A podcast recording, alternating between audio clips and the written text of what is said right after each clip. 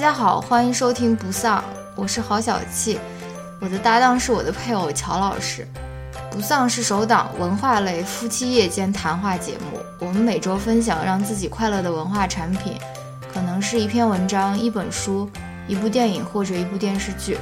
力求在维护婚姻和谐的同时，以一己之力抵抗丧文化。与此同时，我们拒绝先行对自己输出的内容进行自我审查，因此我们推荐您使用泛用型播客客户端收听节目。关于泛用型播客客户端的介绍，请看每期播客的文字注释。欢迎您在通勤、做家务、洗澡、跑步或其他任何时间收听我们的节目。如果您对说话和反应均比较慢，有时甚至会让人感到时间停滞的男主播，和爱说脏话、开黄腔，且经常重音夹杂的女主播有意见，请千万不用受累告诉我们，直接关掉节目即可。 Hello，大家好，欢迎来到最新一期的不丧。我们这一期来快速的聊一聊，不要这样好吧说嘛，我们自己知道这个事情就心好吧？那个钟表在心中就可以了。好，其实怎么说呢？呃，我们本来说想聊一聊那个，因为娄烨的一部片一部片子新片要上映，叫《风中已经上映了，呃，有朵雨雨呃雨做的云，嗯，在国内上映了，我们没有机会看了，嗯，所以我们就想要不看一部他的别的片子，然后然后随便来聊一聊，嗯，呃，真的是随便来聊一聊啦，真的，我们只看过那部片子，因为我个人我看过一另外一部，我只看过呃，我们看的那部片子叫呃颐和园，嗯，然后由于某些原因，可能好像国内被禁了吧，应该算是，嗯，你在豆瓣上面好像也找不到这个条目，嗯。但我前前几天有一位勇士建立了一个条目，二十分钟被删掉了。当然，你看完这部电影，你也知道什么原因了。嗯，然后这部电影应该资源不是很难找吧？对，我不知道大。家你都可以找到的。呃，然后怎么就随便来聊聊吧。其实我这边必须要承认一下，我个人比较想聊后面那个推荐推荐环环节，嗯，因为我最近看了一部让我非常震撼的一本书，真的可以用震撼来形容，就是洗涤心灵， 真的感觉是，嗯、让我真的有很多，啊怎么讲，想法呗，真的让我有这有什么好不好讲的？很多很很多想法，真的很多想法，我待会待会儿再说吧，嗯，好，啊那我们果然就把你的 mind 给 change 了。真的，真的，他就是改变了我的想法，真的，待会儿再说吧。天呐，然后，嗯、我想在聊这部电影之前呢，我还想说一件事情，嗯因为我觉得还是有必要说清楚一下的。嗯，因为我记得呃我们在哪期节目的时候，我曾经说过一句话，就是说，呃，应该就是今年的，嗯，我说就是我去参观那个我知道你这个头发为什么黑了，因为那是你那个旋儿这样子转哦上去的是吧？嗯，不是我的问题。好，嗯，哦，没事儿。 对，有一期节目当中，我说我去参观那个 JFK 呃被刺杀的那个博物馆，嗯，然后在里面提到了一句说，呃 JFK 他在他的呃总统就职演讲上面说过非常有一句的有名啊，的一我个，知道你要修改什么。对，嗯，是吧？嗯，呃，我不是修改了，因为我觉得我可能没有没有说说清，全没有说清楚，对，或者没有说全，嗯，呃，意思就是说，你不要问你的国家能为你做什么，你应该问、呃，你能为这个国家做什么，嗯他这句话其实是在他当年的总统就职演讲上面讲，讲到最后的时候，嗯，你你自己也可以去看一下这个总统演讲，嗯，然后呃，跟所有的这种呃这种叫什么句子一样吧，就是你一定要就不能单对，放在语境里你要面，放在语境里看，你不能单独拿出来，就是那那断章取对义。断章取义那个 那个那个成语是这么说的知，识水平啊，真的，我这个 人，呃，成语用的不好，就不像有些人， 就不像有些人真的是句句都能带成语，甚至一句话里面能说两个成语那种。嗯我有的时候记不起来，对，就很多时候你如果单独把这句话拿出来的话，就容易形成断章取义嘛。嗯，就是你的确，你如果不看那个前后文的话，你光。看这句话的话，的确说，就感觉好像是一战个战狼狼，也有一 种有一种国家站在一个在要求你的感觉，嗯，是吧？嗯，像一个高高在上的一个位置，对，然后好像要让你付出或者怎么样，嗯，但是呃，怎么说呢？它的确，如果你放到原文当中也是这个意思，但是你要看。它是在什么样的情况下说的？嗯，的确是国家要求你去做一些什么事情，嗯，那他在当时的那个语境中，他是要求什么呢？其实说到底就是说，当时肯尼迪应该是希望呼吁，就是所有美国人，不止所有美国人了，其实是全球人一起行动起来。就无论你是哪个党派的，你是哪边的，你是哪个种族的，或者说你是呃哪个性别的等等，大家就联合起来为这个 public good，就是呃社会的公公益，对，为这个去去奉献去做事情。哦，那如果我再说清楚一点，嗯就是其实就是为了美国人的自由，嗯，为了全人类的自由，哦，我们能做一些什么，哦、而不是说去呃因为种种狭隘那个的国家民族主对义，嗯对对对，然后彼此之间进行没必要的那种损耗或者什么斗争之类的，嗯这个。大前提或者说这个背景其实要搞清楚嗯的，它是你为什么突然想纠正这个了？因为我其实很早就纠正了，因为我在网上也看到，哦嗯嗯你知道吗？呃，我不知道你估计也在哪边看到了吧？的确有一个人他在网上，我是在推特上看到，他提出了这个问题，嗯，就是呃，好多人其实把呃 JFK 的这句话给引用错掉了，或者说理解错掉了，哦，嗯呃，然后我想起我之前也说过这句话嘛，我记得我当时那个语境可能，呃，也有点你所说有点曲解的意思吧，嗯、有点战战狼狼感觉，所以我在这边提一句嘛，啊、你如果感兴趣的话，可以把他那篇呃演讲的全文拿出来自己看一下，然后理解一下，绝对不是我们所理解那种狭隘的意思，我觉得。啊其实你想，美国人也也不可能说出就说这句话是以那种狭隘的意思去说这句话的，不可能的。他不会说是一种国家主义的那种感觉啊、去说这句话的，的绝对不是这样子的。但我觉得 Donald Trump 说说得出来这句话， 当当 Trump 我不知道了，好吧好吧，那我们来聊这个电影吧。 ？Yes，嗯，然后你要不你先来说一说那你先给大家介绍一下这部电影吧。这部电影，这部电影啊？嗯，呃，其实你要说讲剧情的话，嗯，呃，其实就是郝蕾所饰演的那个那个叫什么于红于红，对嗯嗯，于红她的故事吧，对，嗯，她的故事应该是从她高中毕业之后，嗯，然后到后面工作、结婚工作、结婚，然后三三四十岁，I guess，对，就这么一段呃故事吧，她的个人故事吧，嗯，这部电影是二零零六年拍的，是吧？二零零八年上映的，呃，你好像查我我其实没有做好太像好像反正是零零零呃二零两千年以后拍的。然后由于拍了这部电影，大家也知道《颐和园》，它就成为了一一部禁片嘛。嗯虽然我觉得很莫名其妙，我就觉得完全没有必要。不是说啊，我算了，就不是不不讨论他为什么呃呃，反正反正就是由于拍了这部电影以后，刘烨被呃就是雪藏的那种，对，不是，呃，他他是由于他自己没有得到国家的审批，他就去参加了戛纳电影节，这种事情好像挺多的，在导演当中。然后他就被怎么说禁止拍片五年嘛，他就五年被禁止嗯拍片，然后他好像拿 DV 拍了一部法语片还是，嗯、对是吧？反正就在那五年里，他是没有他回回国好像偷偷摸摸的拍了一部片对子，没有办法，就是有正式的作品上映的，就由于这部《颐和园》嘛。然后这部《颐和园》，我觉得最有名的就是由于它是一部禁片，所以大家好像就是，大家就好像就是觉得哦，禁片就等于那种神片的感觉啊，有一点嗯，对，就是大家好像就这个就是他最大的一个标签，就是他被禁了，或者说他他是他讲了一件不可以对说的事情。嗯那那这其实也是一个问题嘛，就是说你就跟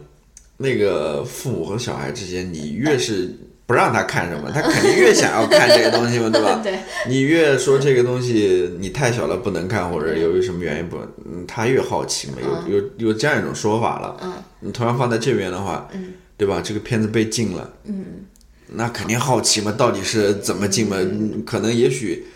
他如果说你呃不禁他的话，或者平常对待他的话，大家没有那么多兴趣去看这部嗯文艺梦片，对吧？只有两个多小时，我都看睡着了，对 不对？我我反正是觉得，我我觉得怎么说，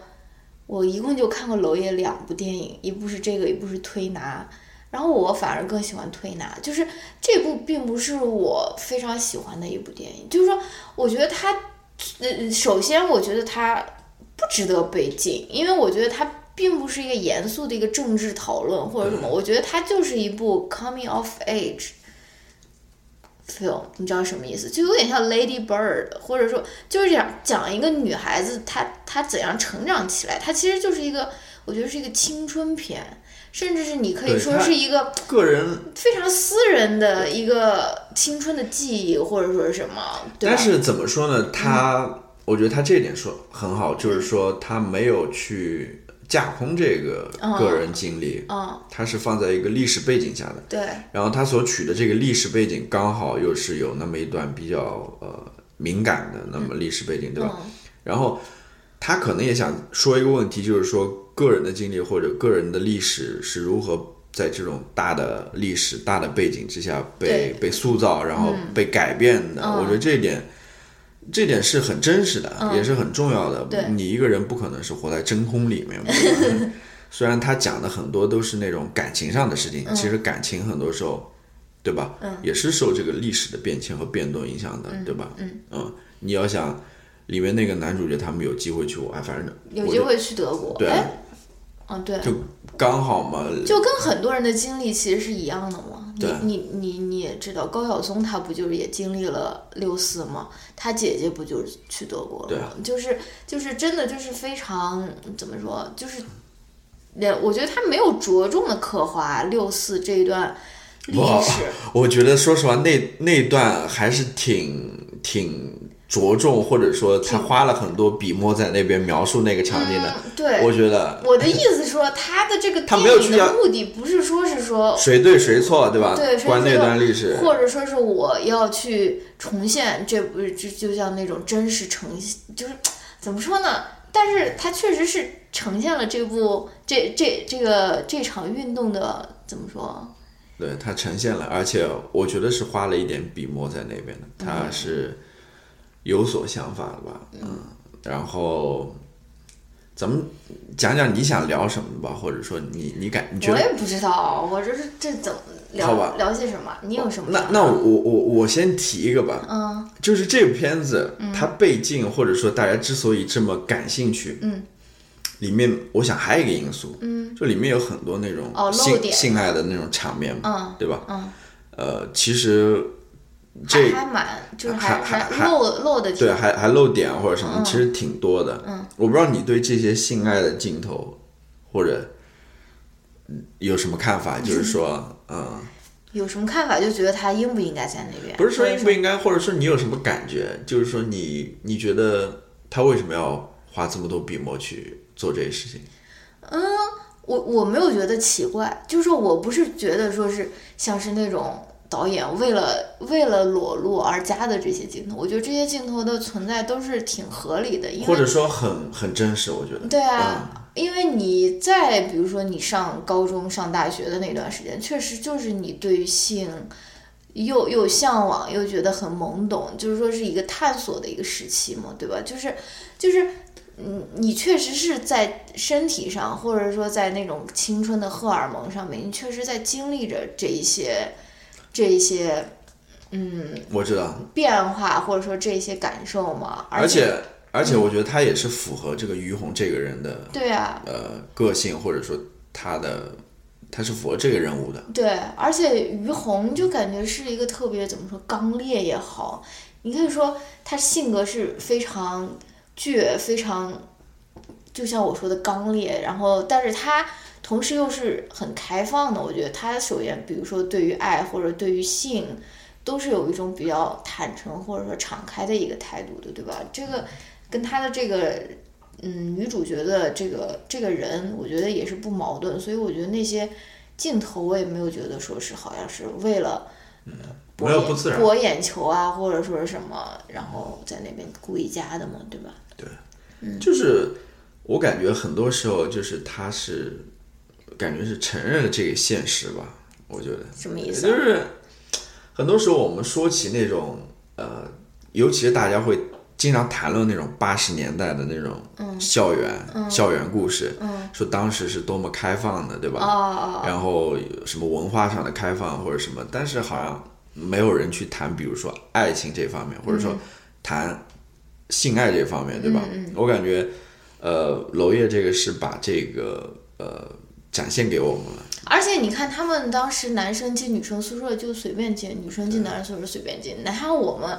我们上大学四年，我真的 是非常就是，嗯，就像住在那种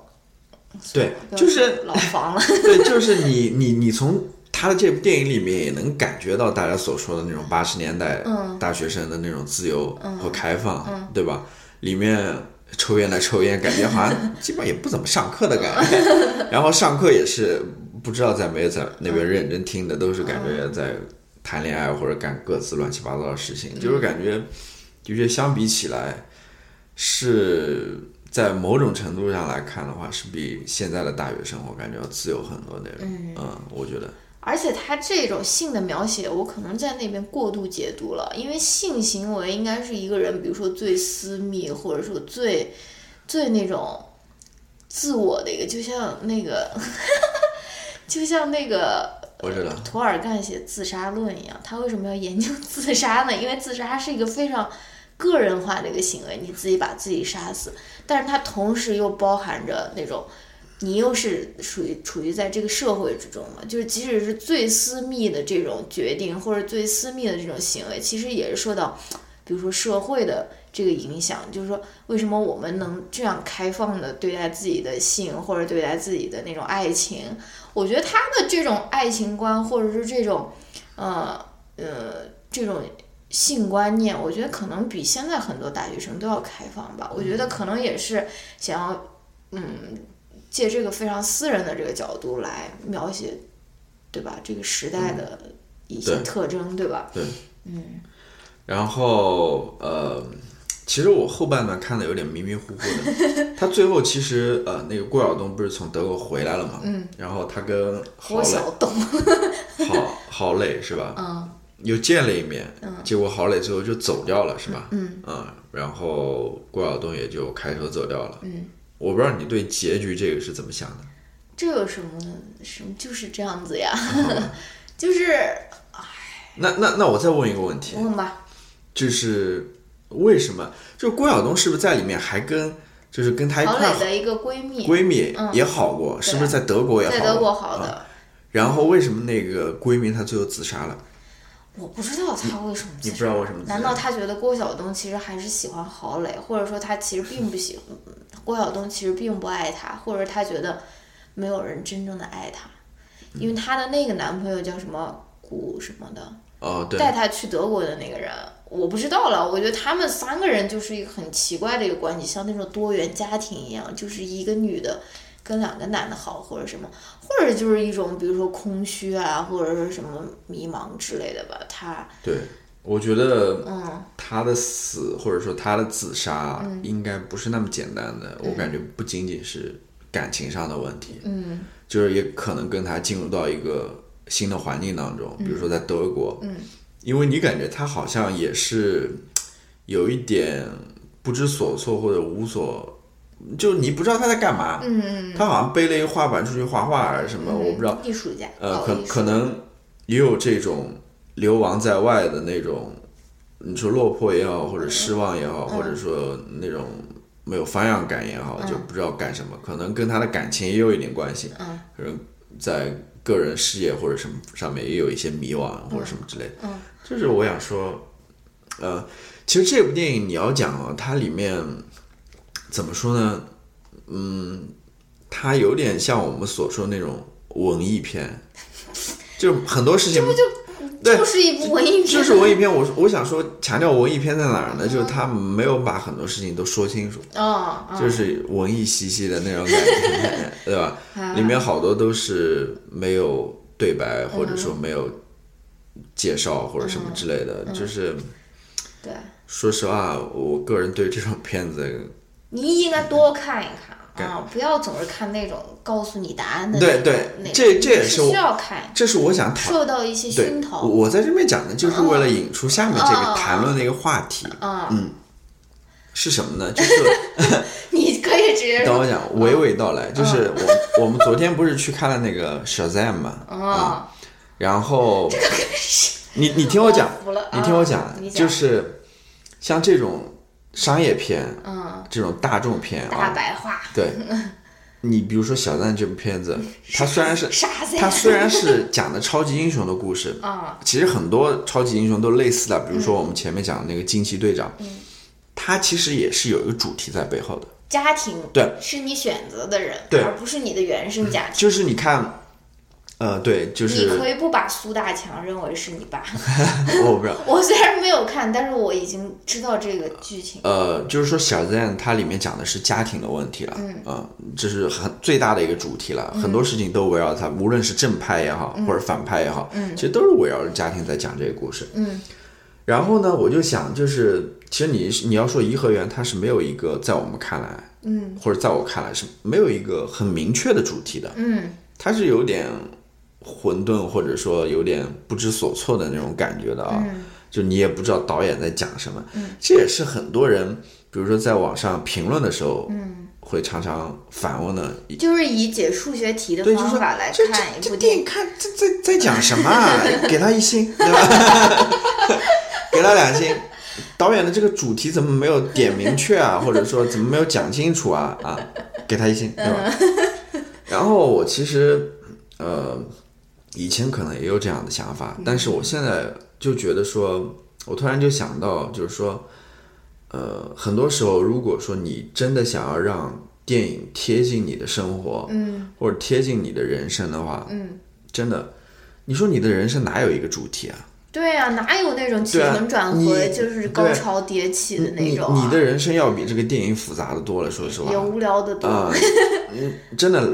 拉长来看，的确无聊的多。就是你哪有一个非常清晰的东西在那边给你啊？嗯嗯，很多时候这些电影，说实话，都是简化了很多的，就是。尤其是像这种超级超级英雄电 影，简直就是浓缩的那种。你根本就不能说它是我们生活的一个反应了。呃，你也不要说从这里面能够呃找到某些对应啊或者什么之类的，就是这这就是我想表达一个观点嘛。那在这方面来看的话，那像娄烨的这部片子，我觉得还是在在从这个角度来看，还更、更加真实一点，嗯、呃，更加像你的生活，就是你、你你哪有这么多确定的东西？嗯、你就像这部电影里面，他的人生轨迹也是随着这个时代，或者说，嗯对吧？没准哪一天你就从楼上就跳下去 了，就这样子，就没有一个答案的。而 且这这这跟我们以前讲的主题，嗯，对，这你就是说这就是我们人生的哲学，所以是就是一以贯之。我就说，但是你不觉得整部电影就是非常就是像就是像一个 coming of age 嗯呃 story，就是就是一个青春期，或者说你你你写的那个 emerging adult，他就是他们的一个青对春啊，就是一个青春的一个故事嘛，对吧？嗯，而且。而且这一些所谓的那种没有头绪、没有那种关键、没有那种情节，其实也就像我们的那对种青春一样的嘛，对对吧？但是你不可否认说，无论那种那种情节是多么悲惨，也也没有到悲惨，就是说，比如说你分手啊，或者说你经历这种学生运动啊，你你的情节是有，比如说是不一样，或者说转折可能平稳，可能会嗯更激烈一些，但是你不能否认，整部电影都是非常好看，就是非常美的。就是我，我从头就在那边感慨说啊，郝蕾好美啊，对但吧？ 是但是讲到这边，哦我们也，我不是在看电影的时候跟你说过吗？他有的时候也太不注意 了，就是嗯那种角度拍，他的确有点不是那么的美。但是很多镜头拍的还是很美的吧？哦对，好包括就是那种他们在那种颐和园那种划船啊，或者说两个人那种谈恋爱那种，那种年轻的肉体，嗯 那种呃，就还是很美的嘛。这个其实也就是一个青春的一个反应，就说是虽然有各种各样的酸甜苦辣，但对是但是还是很美，很青春肯定就是美嘛，对吧？这个也是我嗯，反正反正我记得我我我记得我我看推拿好像是好几年四五年前了，它反反正它上映的时候我去看的，推拿是在南京拍的，你知道吗？因为娄因为烨这部片子应该是根据那个谁啊，毕飞宇的对对对，毕飞宇的小说，推拿，娄烨挺喜欢在南京拍片的，好像那部《春风沉醉的夜晚》好像也是在南京拍的，哦你说我忘了。反正当时看完推拿，我觉得推拿的那个主线的剧情，可能你说来比颐和园要呃清楚一些吧，就是它还好赖是有一个那种故事在那边的。但是它给我的那种感觉也是，就是拍的非常美，就是南京的那种春天啊，就是下雨啊，那种雾蒙蒙的啊，然后就是而且整部电影给人的那种回味是非常非常久、非常足的那种，所以说，嗯，我也不知道那个，嗯，风中有朵雨做的云是具体是怎么样，但是，嗯，我觉得娄烨确实就像那个阿花李金瑞他说的一样，就是说他无论怎样，故事是怎样变换，但他这个审美还是还是在一定的那种对，据说他档次对，据说他那个摄影机还是在那边摇 晃晃晃摇晃。 晃晃晃，这个叫什么？这个呃，颐和园这个片子里面也是镜头是比较晃的，你感觉就跟手持拿着 DV 在那边拍一样。嗯。那好，那我不知道这片子你还有什么要讲吗？嗯， 我们也就是那你推荐给大家看吗？我推荐嘛，嗯推荐给大家看，嗯，我觉得还是可以的，嗯，还是 什么？还是可值得一看的，值得一看的，好吧？好吧，那我再问你最后一个问题。嗯，最后那个那个那个人死了，那个人叫李提，对，李提，他最后不是说有一个人给他写了一个墓志铭，也是这部电影的结尾。啊、你对那个墓志铭有什么看法？我我都不太记得了，你你能复述一下吗？墓志铭，我为你朗诵啊。嗯，无论自由、相爱与否，人人死而平等。希望死亡不是你的终结，憧憬光明就不会惧怕黑暗。你觉得他有没有什么那种政治影射在里嗯呃那面？你你要这样讲的话， 你当然可以把它。我这个问哎题到底要问到多细，你才能够回不是答出来？很多事情你，你要是硬把它扯上去的话，你当然可以扯到政治上。你你再读一遍那个，无人人论无论自由相爱与否，无论你是自由啊哈或者说那个英文吧，我来。Whether there is freedom and love or not, in death everyone is equal. I hope that death is not your end. You adore the light, so you will never fear the darkness. 嗯，就是 对自由的一种向往啊，行吧，行吧，嗯非常但是糟糕的一次打击者或或者或者说他这个写的也是一种很文艺的说法了。嗯现实生活要比这个这个要要复杂多了。嗯啊，嗯，那你想你想让我回答没什有么？什么想要你回答的，好吧，由于我这个非常糟糕的回 答，就是想要那种高速冲刺到后面的那种推荐环节。没有了。说实话，我当时我你这么一念这个，你是不是刚当时没有看到这不个？，我看到了，哦我看到了，但是我当时说实话跟你讲，就是我觉得这个墓志铭有点糟哦糕啊、呃如果是我的话，我不会写这么一句莫名其妙的墓志这铭。不是他写的，我知道是别人，给就是他我写的。我不会让别人写这么一句莫名其妙的墓志铭在我身上。哦，呃，因为怎么讲呢？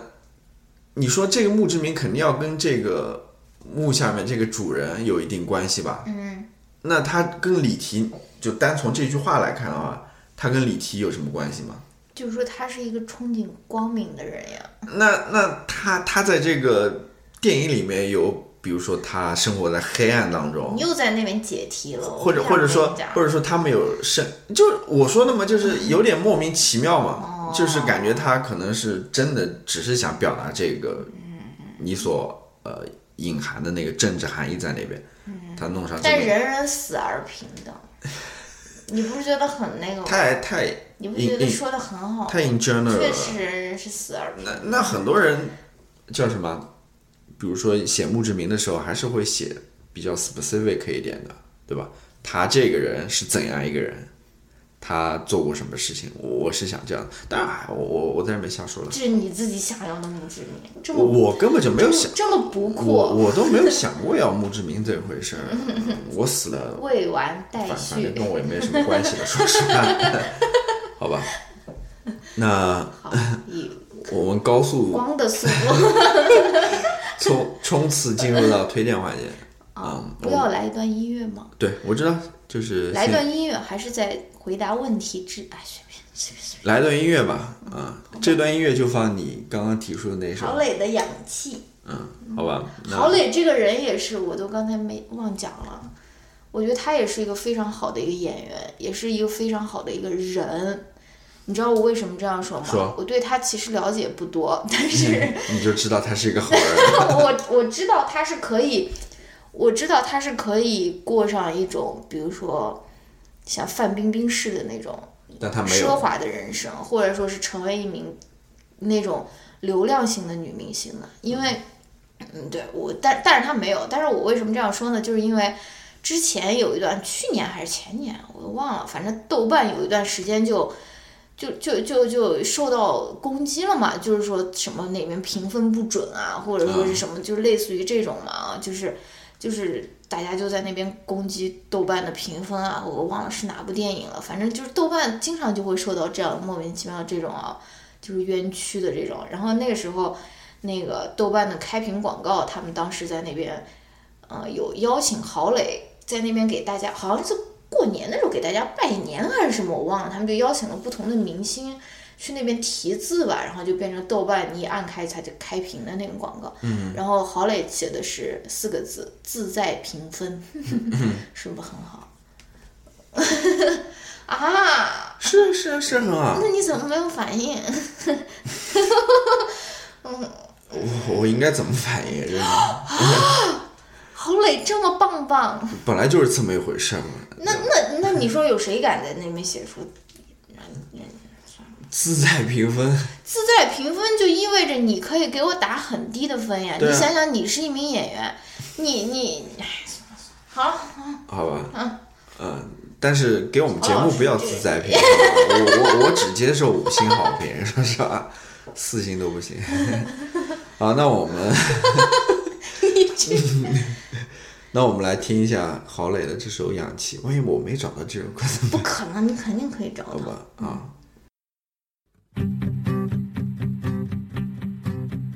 对我说说，就像你我初次见面。对我说吧说吧，即使誓言明天就变。相信我吧，现在人生如此飘忽不定，想起我吧，将来。在你变老的那一年，过去岁月总会过去，有你最后和我一起。过去岁月总会过去，有你最后和我一起。所有的光芒都向我涌来，所有的氧气都被我吸光，所有的物体都失去重量，我都会一起走到老。所有路的尽头，对我笑吧笑吧，就像你我初次见面，对我说吧说吧，即使誓言明天就变。好，欢迎回来。我们下面进入到推荐环节。嗯嗯，推荐环节就是要推荐这本，在我看来是非常厉害的一本书了。嗯我不知道，可能我头脑有点被冲昏了，这本书冲昏了头脑。 嗯，这本书的名字呢？这本书名字叫呃，主标题是叫《How to Change Your Mind》，嗯，如何改变你的想想嗯法想想法、或者你的心。我的妈呀，这个副标题这么长，呃，对，它这个副标题呢，其实也就总结了这部嗯这本书，嗯，叫《What the New Science of Psychedelics Teaches Us About Consciousness, Dying, Addiction, Depression and Transcendence》，Transcendence 对吧？嗯。然后其实也就是讲呃，psychedelics 就是那种我在前面一期节目当中也提到，就是那种精神置换类的那种药品。嗯。呃，比如说像呃那种我们那种 mushroom，嗯，里面有这种成分在里面，嗯，然后也有人工提提呃叫什么制成的，萃取的，应该不是萃取，就是你可以从 mushroom 萃取这种，或者说还有那种单纯的人工合成的，比如说像 LSD 这种东西。嗯，然后它副标题意思就是说呢，就是说，呃，关于这种精神置换类的这种研究，这种科学，嗯，它能够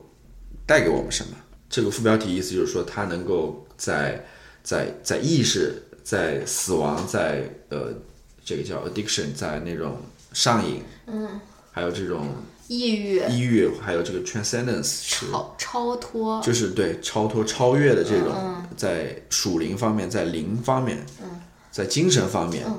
能够其实教会教给我们很多。嗯，哎，我这翻译成什么样子？ 你真糟糕，就是，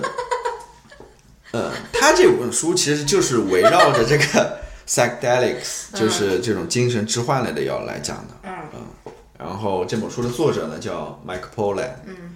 嗯，他其实之前写的书跟这本书一点关系都没有啊。他之前都是写那种关于呃食物的、嗯关于做饭的、关于呃就这类的书，你知道吧？然后他在呃 Netflix 上也有一个有一个有一个电视节目叫 Food，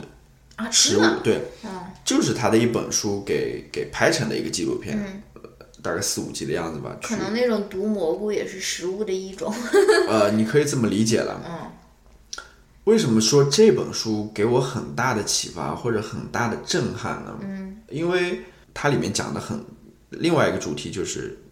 或者一个关键词是 ego，、就是自我或者 self。嗯，你如果要翻译的话，有不同种说法了。我其实一直对于这个 self 或者自我是很感兴趣的，因为我呃之前的研究上面就很大一部分都是关于这个问题。嗯，这也是我为什么会看中这本书的原因。嗯，因为我看了一点呃简介嘛，然后他就讲是怎么去呃跟你的自我有关，或者说像这种精神置换类的药品是怎么影响到你的自我的。嗯，啊、这也是我为什么选这书原因。嗯，那我看完这本书呢，就是我对于这个问题就有了更深的了解。嗯，他把我之前的很多的一些知识，把它给打通了，真的，这个是最关键的。这是我为什么觉得他对我有这么大的影响的一个原因，就是我感觉相关的这些知识都被打通了，就是无论是从感觉就有一个人在后面给你那种运了一口那种对武侠的那种精气的那对种，，然后这个打通对这个打通的关键呢，就是这个呃 psychedelics 精神置换类药品。那它是怎么影响到，比如说我们的意识，影响到我们关于死亡的看法，影响到我们的呃这个上瘾的这些症状啊，还有像呃 depression 这种东西呢？其实呃，我简单讲一下，我不知道我能不能讲清楚，我尝试着讲一下。嗯嗯，就是在那种神经科学或者脑科学当中，嗯，他们发现就是人大脑当中有一个叫呃 default mode network，嗯，翻译成默默认默认模式的一种呃网络，在我们大脑当中是有这样子的。它具体是有哪些呃物理的那些，比如说前额叶，或者说、我具体不太清楚，但是我们大脑当中有这样一个网络在里面。那这样一个网络它是负责什么的呢？它其实就是我们的 wakening consciousness，嗯，就是我们呃一般人的那种意识，嗯，就是醒着的那种意识。嗯，那醒着的这种意识呢？用另外一种说法，其实就是你的自我。嗯啊，嗯，这种醒的意识呢，就是我们在平时做事情的时候，很多时候你会意识到说，呃，你可能不要不需要完全知道这个事情的所有的细节，哦你可能只要一知道一个细节或两个细节，你就知道这件事情大概是怎么一回事了。啊、很多时候你比如说你开车，呃，你做饭或者什么，就是你因为在你大脑中已经就那种下意识。对下意识就排练过很多次了嘛，所以你就你就不需要呃去怎么样。其实这也是人的自我保护的一种机制，就它是为了让你减少这种能量的消耗嘛，嗯、保存自己的能量或者体力这类的。嗯，所以人是存在这样一种呃 default mode network。嗯，那很多时候呢，这种 network 或者说这种自我，嗯，如果说你在呃，其实婴儿是没有这个的，嗯，在婴儿身上是没有的，只有人在社会化了以后。社会。化或者成长之后，他才会出现这个东西，才会出现你这个自我这个东西。那很多时候呢，人的自我其实你越来越僵硬，或者说为了越来越坚固，或者为了越来越呃没有出现可变的那种可能呢，其实是一件非常危险的事情。嗯，就是你有这个自我是好的，因为它帮助你解决生活中很多的事情，嗯，是吧？嗯，但你如果这个自我比较就太自我了，太僵硬了，是有问题的。嗯，那它会造成什么问题呢？它没有就会办法承受变化。它就会造成像比如说像上瘾这种问题，或者是真的啊对，或者像这种 depression 这种问题，哦，因为像比如说像 depression 的话，它就是陷入到自我这个圈子里面了，哦就是他不停的有这种自我的反馈，他总觉得自己做的不好，嗯，或者说自己有问题，嗯，或者说对于自己的未来或者将来有这种各种各样的担心，嗯其实 addiction 也是这样子的，嗯就是他一直去不断的重复回到之前的那种行为模式当中去，那、他陷入到那个圈子里面去了。比如说他喝酒，他酗酒，他不停的回去酗酒、酗酒这样的。然后比如说像呃毒品的那种上瘾等等，各种各样的。那这种精神置换类的药，它能给对这个 default mode network 会有什么影响呢？就是给他一个出口，呃就是给他一种新的 option。呃，不是，就是他们从那种脑神经上的研究啊，他们是做那种呃核磁共振的扫描对大脑，然后发现你给这些人服用了这些精神置换类的药品之后，他们这个 network 这个区域的这个活动，就明显就减少了。哦，嗯，就是你的那个呃自我或者那个 awakening 呃 consciousness，就活动变少了，嗯，也就就是这个时候，也正如你所说的，嗯，他给他找了一个出口，嗯，给他找了一个可能性，嗯，就是在这个时候，你看你周围的世界啊，嗯。比如说你服用了这个 LSD，或者说你吃了这个蘑菇之后，你对这个周围世界你是完全一种不一样的认识。嗯，这也是为什么很多呃吃了这个精神置换类药品人会有这种呃 mystic、mysterious 这种这种经历，就是非常神秘的、神奇的经历，就是你之前从来没有感受过。就是你所说的他他的这个自我就是被压得很下面，就是他没有那么多活动在那边，然后产生了新的这种可能性在里面。嗯呃，这这其实是我想讲的，就是说，就这些科学人员发现，就是精神置换类的药品对大脑有这样的影响之后。他们去做了一些临床的试验嘛，就是把这些药给那些，比如说呃患嗯抑郁症的抑郁人的，或者说患有这个上瘾症的人，给他们吃了之后，发现，的确他们得到了很大的改善，嗯，就这个是改善是惊人的，因为你不会找到其他更好的，就是对这种病情有更好呃影响的这种其他的一种治疗方式了，那那种 anti depression 呢？是吧？就那种药，就是抗抑郁的药。就是很多时候它里面没有具体讲这抗抑郁药怎么了，但我知道就我，比如说我今天跟你讲的另外一篇文章，它里面其实说，其实像这种呃抗抑郁的药，很多时候是没什么作用的，嗯啊，就是它不像这种呃精神置换类药，它是很明显、很直接的作用你大脑的，就是它。当然，这些那他们就是后面一直要吃吗？还是呃，不是，就是这种药呢，怎么说呢？它是会让你就是服用这些药的那些病人，他们是怎么一个情况呢？就是说，他们可能能够这种药效能够持续半年或者几个月，嗯然后呢，他们可能会复返，嗯，就重复发，复发。嗯，但是呢，他们觉得就是呃，这种精神置换类药给他们开启了一个完全不一样的一种经验，嗯然后不一样的一种想法，就是他们这种想法等于说是根植在他们心中，哦，就是他们能够在后面的日子里不断的回到那种那个想法那个点上面去，嗯然后这样子不断的回想来帮助他们去克服自己的上瘾，或哦者说、呃 depression 这种症状，就是它其实是有帮助的，哦嗯但不是说是一劳永逸的，就是说你吃完这个药之后你就完全没有嗯没有任何上瘾或者说是抑郁的迹象了，嗯这这也不是呃非常绝对的吧，我觉得。嗯那除了这种精神置换类的药，嗯，能够降低这种 default 嗯 mode network 这个活动之外，就能起到这种呃降低自我的这种效果。除了这种置换类药之外，有没有其他的方式？嗯，其实研究人员发现，那些长期进行冥想的人，嗯或者进行那种呃有一种呼吸法，嗯，就加速呼吸法的那种人，就是他们发现这些经常做这些事情的人，他们在呃比如说冥想的时候，嗯他们脑部那个区域的活动也是降低的，就是说嗯这这一类的活动跟精神置换类的药所产生效果是一样的。哦嗯，那我想说什么呢？我想说，其实很多宗教也一样，因为我之前研究的是那个基督教嘛，嗯基督教当时我研究那些呃选择入教那些人，他们说的一个最大的一个想法是什么？就是说他们为什么会入教，或者说他们入教之后，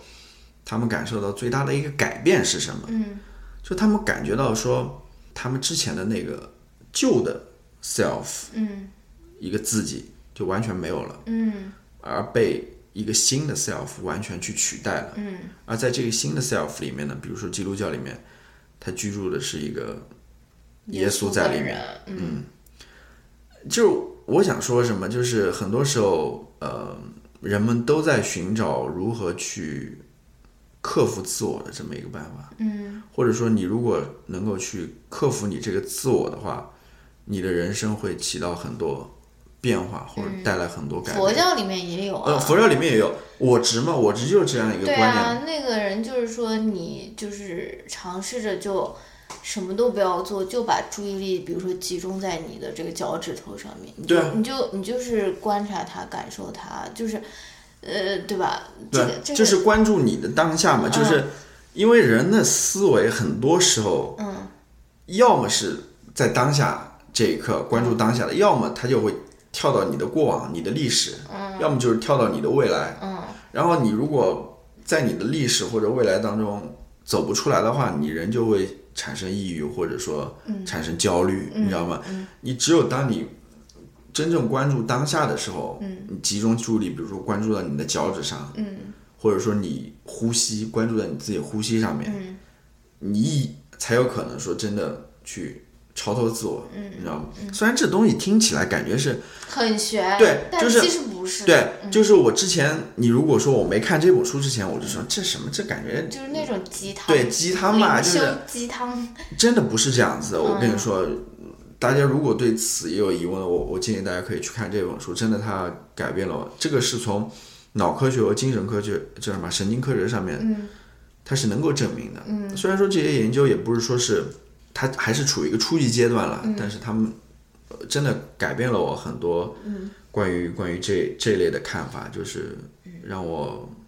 打通了自己，对，这里 面内容很多啦。嗯他讲了，首先还有比如说，因为像呃上个世纪六十年代嘛，嗯那时候是呃反文化运动嘛，在美国那种嗯反越战啊，然后嬉皮士运动啊什么等等，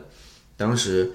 这个呃精精神置换类药物，尤其像 LSD，非是非常很多人都尝试过吧，嗯但是后来由于影响不好吧，嗯，尤其是在呃研究领域，他们当时出过一件事情，就是有一个哈佛的教授，嗯，他是在做这方面研究的，但是他就是把这个搞得有点随意了，你知道吗？嗯，我想法有点太疯狂，就是不在那个科学那种严谨的范畴之下，以至于最后政府就把这个药给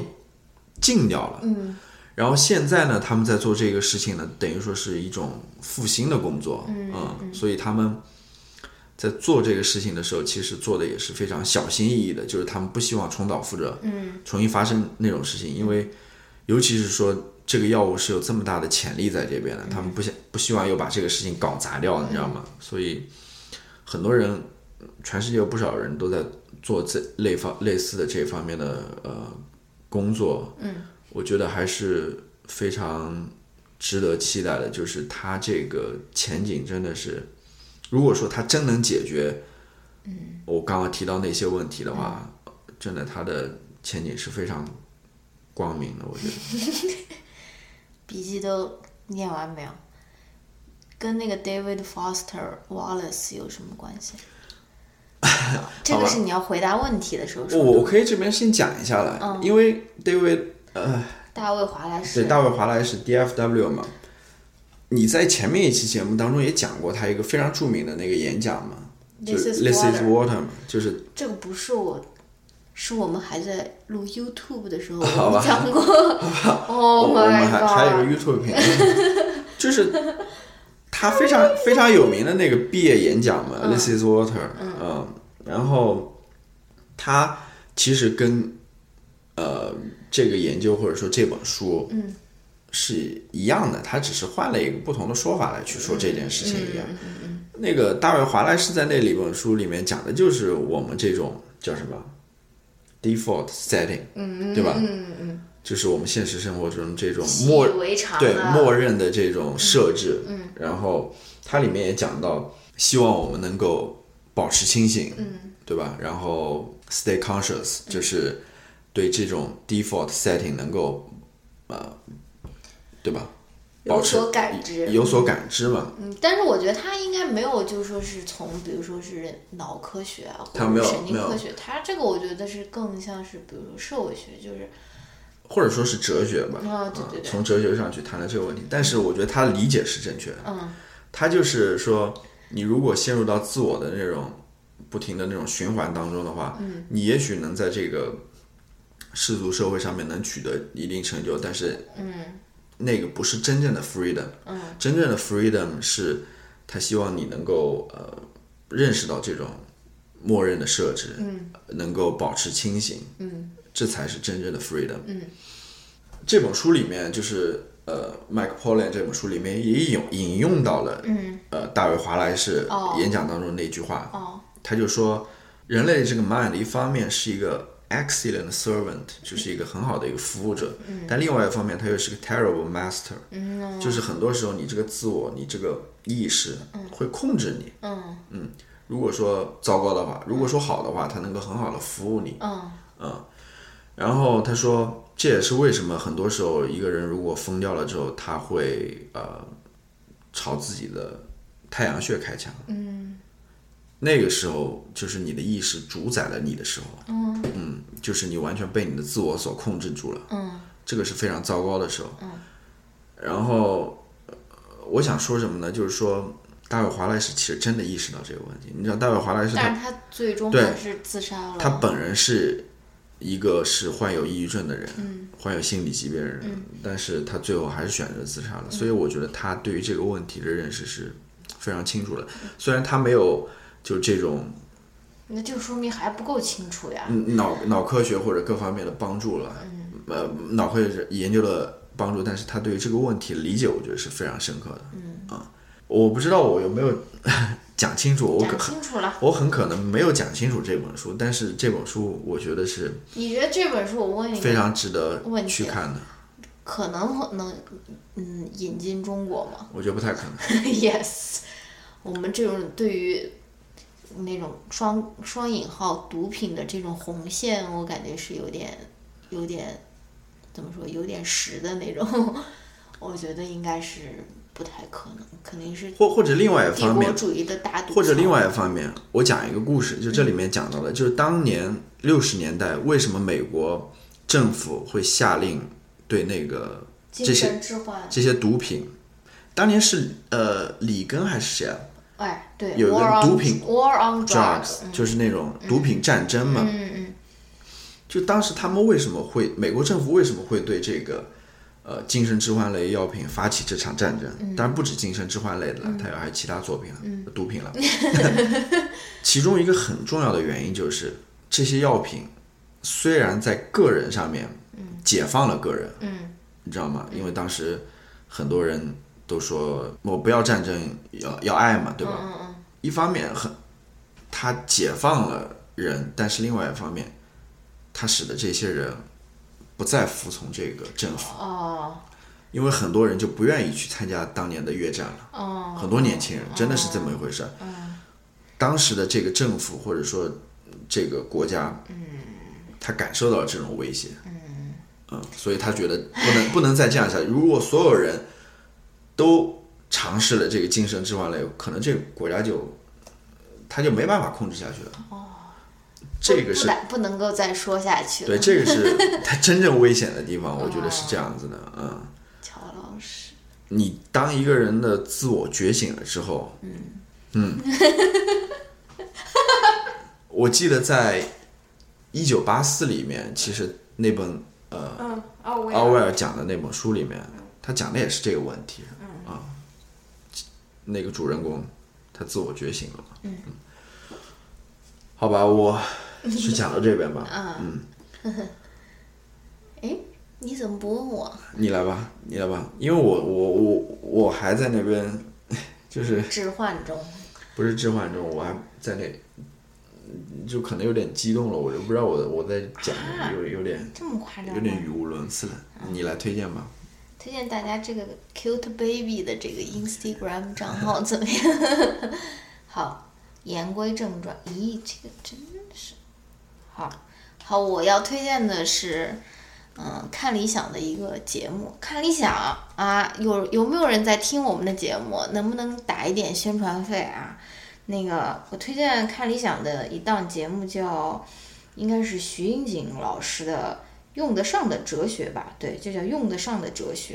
然后他应该是他开的一个新的栏目，是讲哲学的。然后我觉得因，因为它是一个一年的一个栏目嘛，所以说现在它也只出了，比如说十几期还是，嗯、十十七期、十八期的那种样子。然后我大概听了有个四五期吧，然后我就想来推荐一下，因为我觉得这个应该不是一个特别火的一个栏目，因为它首就感觉。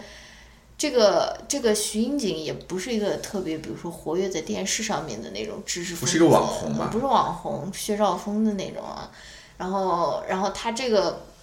怎么说哲学，我也不知道有多少人感兴趣，所以我就想要推荐一下他这个哲学课，因为我觉得是什么？因为我觉得大家可能都很习惯于听那种特别直接的那种知识，比如说告诉你怎样赚到人生的一个五百万，或者说告诉你什么这就是中国，或者说什么。但是这个，嗯，其实不仅仅是这个栏目，看理想的很多栏目，我觉得它都是在走一个弯路，就是所谓的弯路。但是其实我是不相信有弯路这回事情的，我觉得啊它是关用关于关于这个问题，我待会儿可 以用我刚刚的那套理论去分析一下。啊，你继续讲，弯路。嗯，然后呃其实嗯，就是说给你讲什么啊，古希腊的那种城邦制，然后他们为什么能够有嗯哲学，为什么能够产生，为什么公共辩论得以产生，你会觉得啊，我这跟我生活有什么关系？但是真的对有这是关系，这是重点，就但是是他没真的有关系直接跟你挂上钩。他没有直接跟你挂上钩，但是你可以通过他的这种嗯来，嗯就是他的这种介绍，你你来回反思一下自己的生嗯活，为什么我们的呃辩论是开放的或者不开放的？为什么我们的嗯观点是对吧？嗯嗯，就是是是，或者信息是开放或者不开放，对吧？我觉得我想推荐两期那种我嗯，就是 第一期就是讲的是，嗯，哎，是哪一期？应该是第第第第第第第第第第第第第第二期吧，逻辑、语义与经验，就是说它是讲的三种那种怎么说哲学呃逻辑或者推理的一个方法嘛，有那种逻辑推理、语义推理和经验推理。然后这个你听上去好像很乏味，但是他给你讲了很多那种事例，你又会觉得哦，原来就是这个意思啊。这个就是呃，就像我跟乔老师经常说的，就是说呃就是说你如果网上冲浪的话，你会觉得很多人他的那个推理就是很有问题的，你知道吗？但是他这个问题又是非常简单，非常好。就是能够发现的，但是他自己就是发现不了他这个逻辑到底有什么问题。所以你，我觉得听一听关于嗯逻辑啊，或者说是这种论证方法，或者这个推理方法的这种呃这种这种这种怎么说演讲不说演讲，就是那种嗯，方法，对， 我觉得是对于我们分析吧，就是分析，对对对，其实这些逻辑其实就那么几非条常，简对，单，很简单，真的就是非常简单。他举的一个例子就是一个球在包里，一个包在大包里，就是用用用这三个物品，他就来，或者说是呃来那种解释这个嗯什么逻辑逻辑推理、语义推理和经验推理嘛。而且还有大家大家。那个应该都都了解的那个黑天鹅的那个理论嘛，是吧？我我我见过的所有的天鹅都是白天鹅，是不是代表世界上所有天鹅都是白天鹅？如果我见过一只黑天鹅，呃，怎么是是不是就代表就就就能够推翻我前面的这个这个这个推理嘛，对吧？反正我就觉得，嗯、学习一些简单的一些逻辑，虽然它不是，嗯，虽然它不是说是跟我们的那种嗯赚钱或者说是上班就是紧密相关的，但是我也觉得它是非常值得去学习的吧，因为我也很期待它后面还会怎样讲这个哲学的逻辑啊，或者说什么啊。然后另外一期我很推荐的就是叫第三期《营造哲学讨论的范呃氛围：从雅典公民社会谈起》。然后呢，这一期是给我感受是特别深的，因为我就是像刚刚才我说的是，它其实在讲雅典社会，就是哲学诞生的这个社会，或者说辩论诞生的这个社会。但是你可以由此来对比我们现在的这个社会环境，比如说他说，呃，哲学更容易扎根在对等与均衡的社会社会氛围中。他没有说民主哦， 他没有说呃公平 （democracy） 公平、公正、公开，或者说他没有说民主，他只是说呃更容易扎根在更均衡的一个社会氛围 中。均衡，我跟你讲，就是什么意思呢？他举了一个例子，就讲的说，如果你是一个很平易近人、很嗯易于呃很善于听取员工意见的，不觉得呃员工指出你错误，你就是丢了面子、丢了老板的那种范儿的那就是民种主老板， 他没有说这个词嘛， 就是均衡很奇怪他的说的呀。我知道我的意思就是说，均衡是很奇怪的一个词呀，对吧？嗯你刚刚讲的那种现象，就是一个民主的一个氛围嘛，对 吧？所以，但我们也知道它嗯为什么可能，对吧？为什么不用这个词的一个原嗯因吧，对吧？你说，对，他说如果这个公司出了问题，我们就可以及时的知道嘛，因为大家就会提集思广益，对就是及时的把这个问题给纠正了嘛。如果你是一个， 如果你是一个，嗯，就是就是那种没有没有这种虚怀若谷的这种 精神的这种老板。你你你平时你会觉得很有面子，说没有人敢反驳我，没有人敢质疑我。但是公司一旦出了问题，这个屎盆子就是在你头上，就是你搞砸了，对吧？就是 you mess up，或者说就是你以前有那种止损的机会，但是你就没有把握住，或者说你就是没有听从员工的意见，对吧？所以他就在说啊，而且他他这个也在那边说说呃呃辩论的，或者说哲学的，或者说是这种逻辑的另一大就说是怎么好处呢，或者说是优点，就是在于你一定要听反面的意见。所以他说他之后每介绍一个哲学流派，他也会介绍他的那种反反对他的声音，或者说对吧？因为没有一个一个比如说一个流派或者一个理论是可以通用于所有的那种社会。社会对现状之中，所以他永远会介绍他与他相反的这个声音，所以、对吧？大家也应该明白我在说什么了。啊反正就是这种，嗯，对吧？我我我没有想没有想的特别好我。有一个一个两个想法啊。第一个想法就是他谈到那个呃，如果说一个社会是均衡的，它能带来什么样的好处？相反，如果不均衡的话，又有怎么结果？他举举两公司的例子嘛，对吧？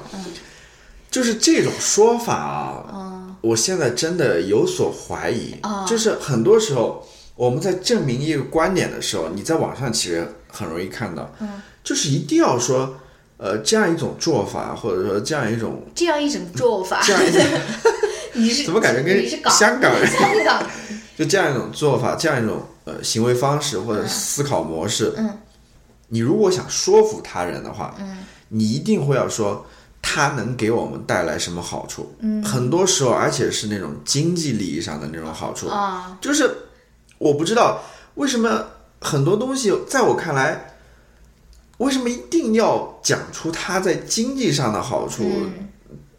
那种利益之后，你才能幸福，让你幸福。嗯啊，为什么不是有些价值它就是好的？嗯，你根本就不要去证明，我觉得，尤其不要用这种经济上的这一套理论来证明，他这个不是经济理论，我知道就是说他这个只是一个一定要说给你公司一定要说能给你带来什么好处，带来什么利益，哦，对吧？一定一定说，如果你不做不这么做的话，它能会让你损失掉这些利益，嗯或者让你怎么样。很多时候，在我看来，有些价值或者有些观点，嗯它就是好的。我我不知道，我是这么认为的嗯啦，就是你没必要去讲，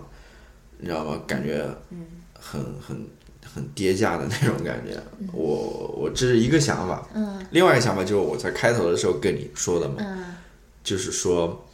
呃，这种所谓的现在这种知识付费，啊这些课程，然后教你怎么成功的，教你怎么呃拍 vlog 的这种，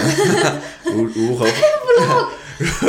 如何获取什么三百万粉丝啊，或者十万粉丝啊，或者说怎么变现，就是这种课程嘛，就是现在很多嘛，啊，这个话要嗯不是万一我们不有是一天就知识付费了呢？。不是我，我想说的是什么呢？就是说，另外一方面，大家也都在说啊，现在人越来越焦虑了啊、好像怕自己这个知识没学到，知识焦虑嘛，大家也都在那边讲我懂你的对知识焦虑，对，就是我说嘛，就是如果引用我刚刚的那一套理论，嗯，关于自我的理论，嗯，其实很多知识，这些所谓的知识教育，这些付费的这些知识、这些课程，嗯嗯他所说的这些知识，到头来都是围绕着你自己的这些知识，嗯就跟你自己利益切身相关的一些知识，比如说，嗯我应该获得什么知识，嗯，它能够帮助我在工作上或者学习上怎样的，嗯，然后我能够获得怎样的提升，嗯，或者说我能够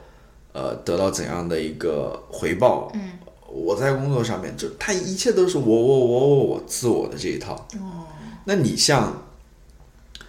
如果说过分沉溺在这种自我当中，的确容易会会焦虑啊，哦是这样子的呀，嗯。但你刚刚说的你那套知识，嗯这些哲学知识，其实跟我没有那么直接或者嗯非常立刻的那种关系，你知道哦吧？哦好像不是说这些哲学知识你学会之后，嗯你立刻就能变成一个怎样子的人，哦你立刻就能从中获得。嗯它跟你自己是没有太多关系的，说实话，嗯，它可能更多的是一种思考的一种方式或者一种模式，嗯所以这这是我我我的一个想法了，嗯就是我突然冒出来觉得，它可能跟我刚刚谈的那个理论有一点关系吧。尤其是互联网时代，另外一个我想说的就是，互联网时代就是一个我的时代嘛，尤其是这些社交网络，你的社交网络上面发的都是你的状态，关于你的生活，对吧？嗯。然后更重要的是什么呢？很多人在这种当中又不自觉的会跟自己进行比较。到最后还是一个这种自我的循环在里面，呃，就是你的这个意识就越来越清楚，或者说越来越坚固，就是你你在你的生活当中就越来越凸显，就一切都是围绕着你的，这个是我觉得是有问题的，或者说这个当下这个时代一个对吧，一个问题，啊，你你点头干嘛？啊接虚心接受批评， 好吧，我我给说我少发一些自拍。我没有说你了，我完全没有说你的意思了，真的，我只是在这边 in general 在那边在那边进行批判。 好，下面我们来回答一个问题。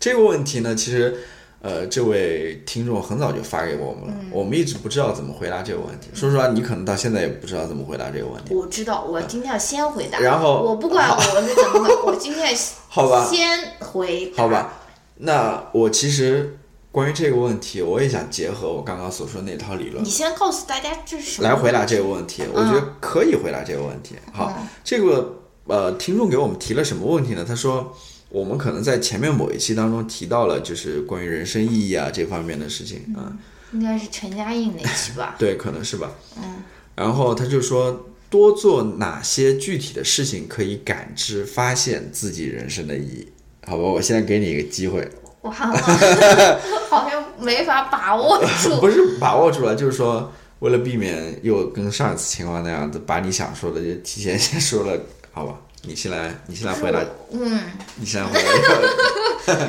好的，这位亲爱的听友，嗯我与你进行心与心的对话啊。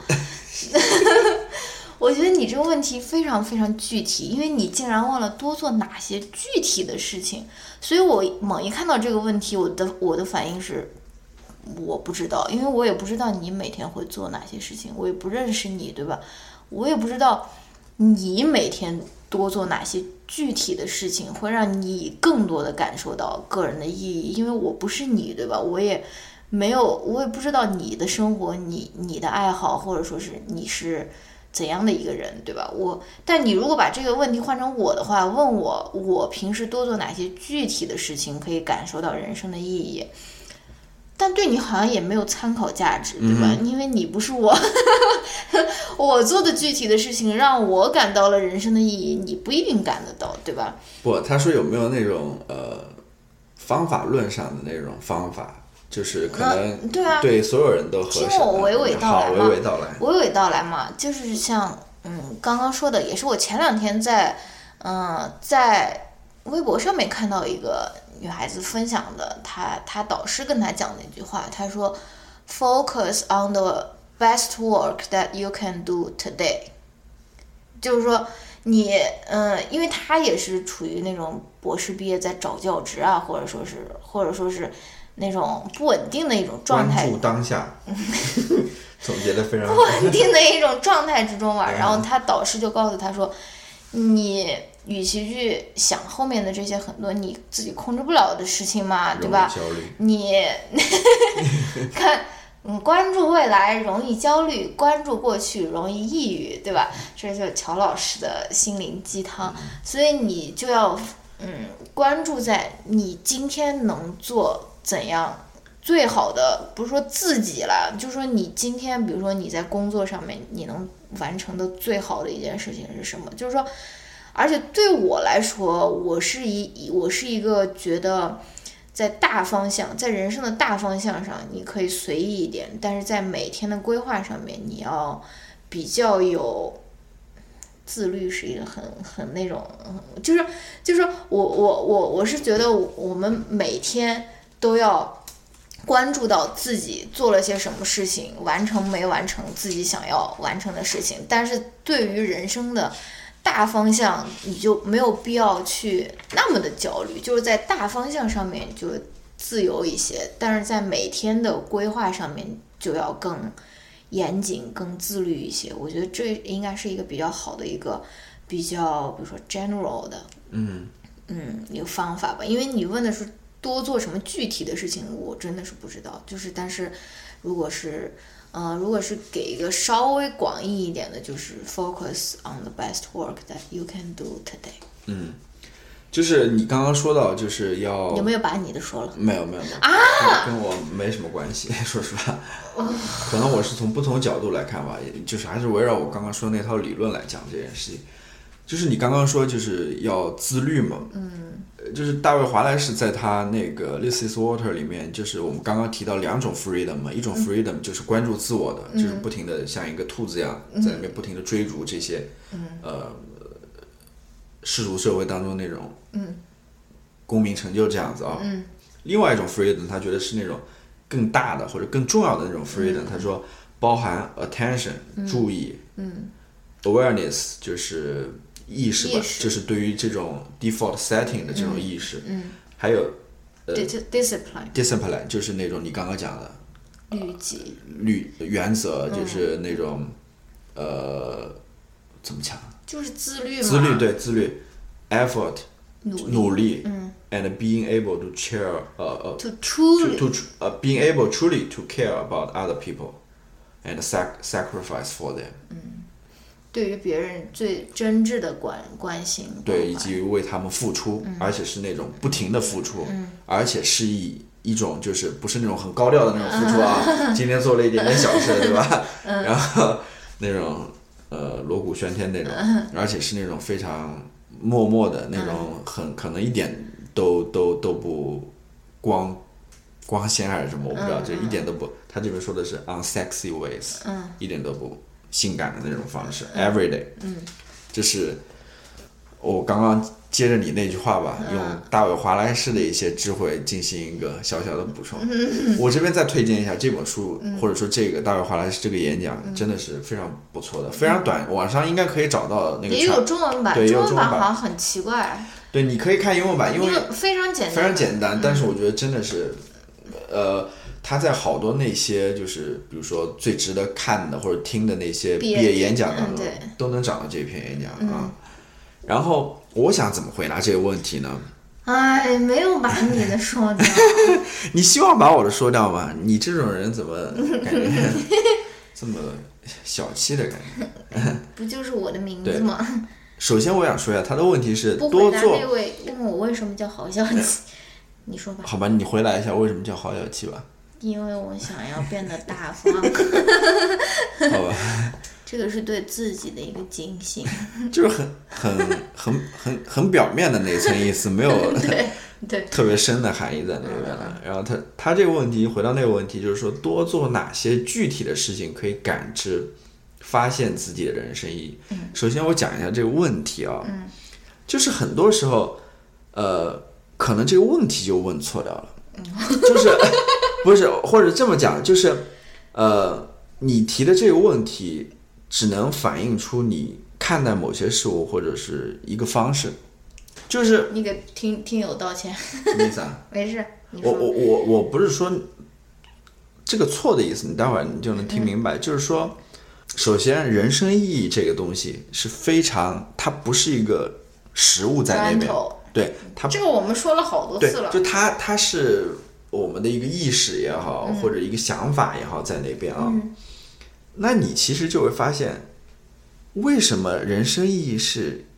去感知、可以感知或者发现的呢？嗯，对吧？嗯，就是所谓的感知和发现，尤其是“发现”这个词啦，它其实是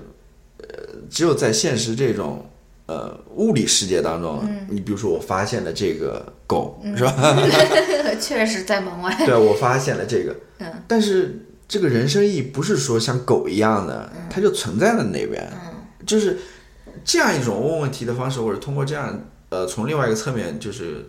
反映了你对于人生意义的这样一个理解，你是是怎么理解它的？嗯你可能理解就跟狗一样的，它就在那边，你只要去这样发现嗯或就者说，我只要阅读了哪几本书，我就能够知道我的人生的意义。对，就是这跟我们之前说过很多，它不是像一座山一样在那边等待对你去说那走向它。对，就是这里面的这种呃比喻，嗯，这种 metaphor，嗯，它呃这个也不是我个人讲啊，就是很呃很多人都讲这个问题，其实它是这样子一种思考方式，其实它限制了你去回答这个问题。哦，呃，你只能从这个方向去回答，好像我一定要去找到它，对吧？它一定就在那边，或者我通过这个一二三，我就能找到它这种样子，对吧？那这个人生意义到底是什么呢？我也不知道，或者 说，或者说它长什么样子，我也不知道，因为因为它不是实物在那边的，对吧？就跟上帝一样的，它到底长什么样子，我们也不知道，说实话。嗯，但是呢，我能确定的一点是什么呢？就是说，人生意义意义这个东西，嗯，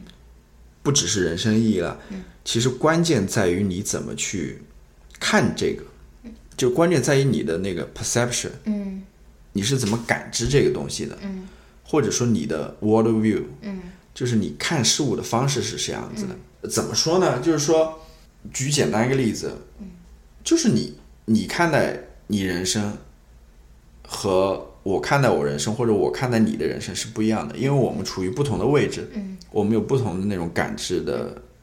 能力，或者说我们的世界观是不一样的。嗯，就是说，在我看来，人生意义的关键点在那边，关键点就在于你怎么去看待这些东西。嗯，就是你怎么去看待你自己的人生。嗯，就是你的 perspective 是这样子，你的 world view 是这样子。这个 word will 的这个发音真的很对糟糕。这个东西是最关键的。哦，啊，嗯，就是或者说你的自我是怎样子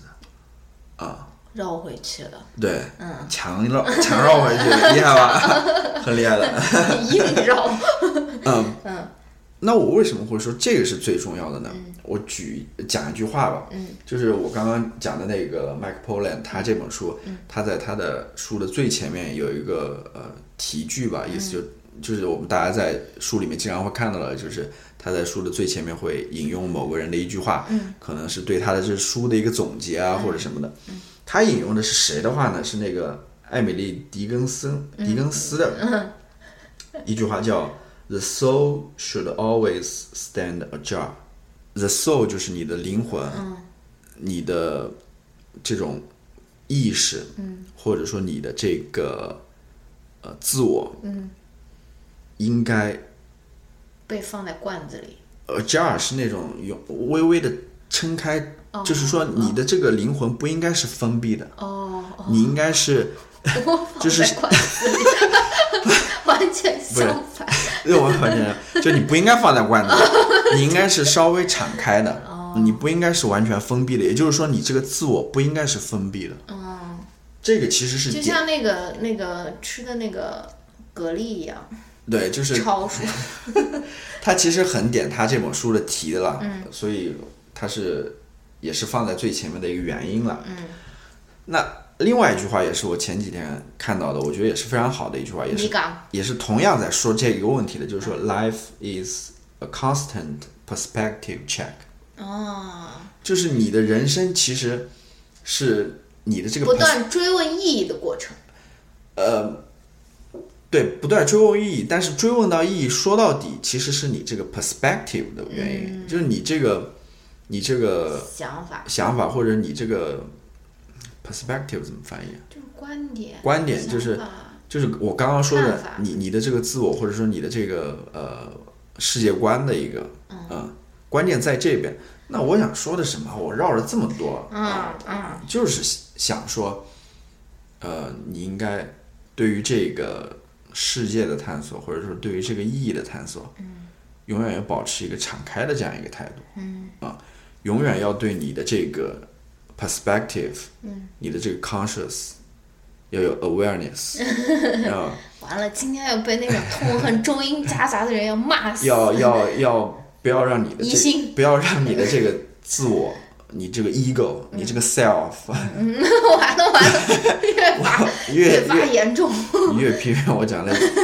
不要让它过早就是封闭吧，嗯，就是翻译一下乔老师讲的话，就是说，你说多做什么事情能发现人生意义，好像就说啊，做了以后发现了就万事大吉了，但不是的，对吧？人生的意义就是不断的追寻意义，不断的去反问或者说反思自己之前做出的追寻，或者是自己之前的观点，就是在这种不断的反复，或者说是对人生意义可能就是真的在这边，嗯，就在因为对。这也是我目就是到现在为止的一个看法啦。每种过了五五年的话、十年的话，人生意义就吃喝玩乐，对吧为什么就变成这样子？这是我们到现在的一个看法，所以呃，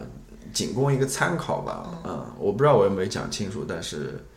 我也只能帮到这边了，就是 因为好吧，就这种完全不实用，你看都没有告诉他对我做什么，我我我这个讲的就是比较，就是可能连你那个 day to day life 都不是那个，你你还你还关注到每天的生活上面能做些什么，我这个是非常非常虚的这种东西了。那我最后还想说一点什么，我忘了说了，就是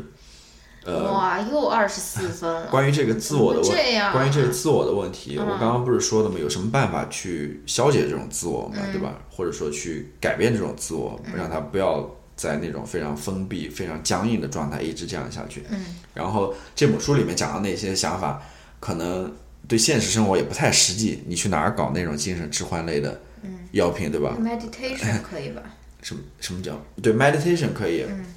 但 meditation 也是需要练习的，要有一个人替你指导或者什么之类，可能你也不太方便。我这边提出一个，就是在我看来还是比较容易得到的，嗯，容易的一个办法啊。我觉得大自然是非常一个好的去处，啊，嗯，真的，你走进大自然的话，你如果真的关注这些大自然，嗯，去关注它的话，真的讲的虚一点，你跟这个大自然去进行对话的话，不要问我到底是怎样的进行对话，我也 这只是一个比喻，好吗？嗯，如果去对话的话，我觉得，呃，你的自我应该会发生一些变化吧，嗯，很多时候人家都会说，在面对呃浩瀚星空或者什么时候，你会发现自己特别渺小嘛，嗯可能说的也是这个意义吧。然后我这边还想说一哎点什呀，么呢？小动物，小动物多也多是跟小动物哦对接对触也是有好处。对，也是狗狗，也是一样的道理。嗯我想说，自然很多时候真的，我们理解真的把它理解的太太简单嗯了。我觉得大自然的意义不仅仅说它只能给给在生态上面，嗯能给我们带来好处，或者说给人类造福。嗯真的，它从精神上来讲的话，它也是人类一笔宝贵的财 富。嗯，你说我真的，它它能从所以我们夏天去哪里玩？ 它能从精神上面能够是给人人类带来启发的。真的，我觉得这也是保护大自然的意义，绝对不在于说生态方面，它能够给嗯不仅仅嗯在于对，不仅仅在于生态方面，你我们应该从精神方面或者这种灵性的方面去考虑它。嗯，当小然，动物也一样啊。对，就是呃，这是自大自然真正的意义，真的，我觉得它非常重要。那狗狗有没有出镜的机会？ 什么意思？就是，嗯，提它一 嘴。好吧，嗯、我不知道这个问题回答清不清楚了。嗯，好，带着小动物去大自然里面是最好对的，这是这是自己就也会变成一只小动物。真的，我觉得，我觉得，我看完这本书之后，我觉得人的意识真的是非常有意思的，就是你会觉得人的意识真的比我们现在所能感知到的，或者所在这边整天讨论的要要宽阔宽广的多，嗯而且人的意识真的，你要说从这种能给我们带来什么这个角度来看的嗯话，它的潜能是非常大的，我觉得是这样子，嗯好吧？那我们这一期就，你还有什么还要记得我们聊的电影吗？你你还有什么要说的吗？ 没有是没有说的。好吧，那我们这一期就先聊到这边吧。嗯、希望能够有一定的启发吧，也不一定要有启发了，是吧？随便听听吧，随便听一听吧。当做那种，嗯，做家务时的白噪音也可以， 对，好吧？那我们就这样子，我们下一期再见。嗯，拜拜大家。说是要啊，精简 精简，谁说十二点钟要有上传呢？你有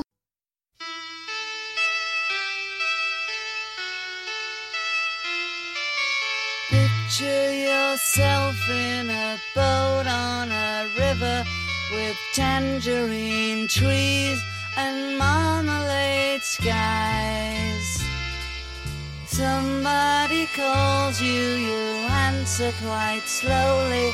A girl with kaleidoscope eyes. Ah.